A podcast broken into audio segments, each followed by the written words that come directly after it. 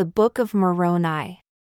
Chapter 1 Now I Moroni, after having made an end of abridging the account of the people of Jared, I had supposed to not have written more, but I have not as yet perished.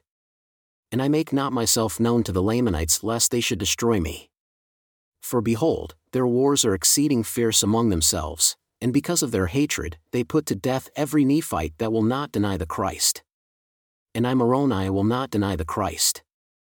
Wherefore, I wander whithersoever I can for the safety of mine own life. Wherefore, I write a few more things, contrary to that which I had supposed, for I had supposed not to have written any more. But I write a few more things, that perhaps they may be of worth unto my brethren the Lamanites in some future day, according to the will of the Lord.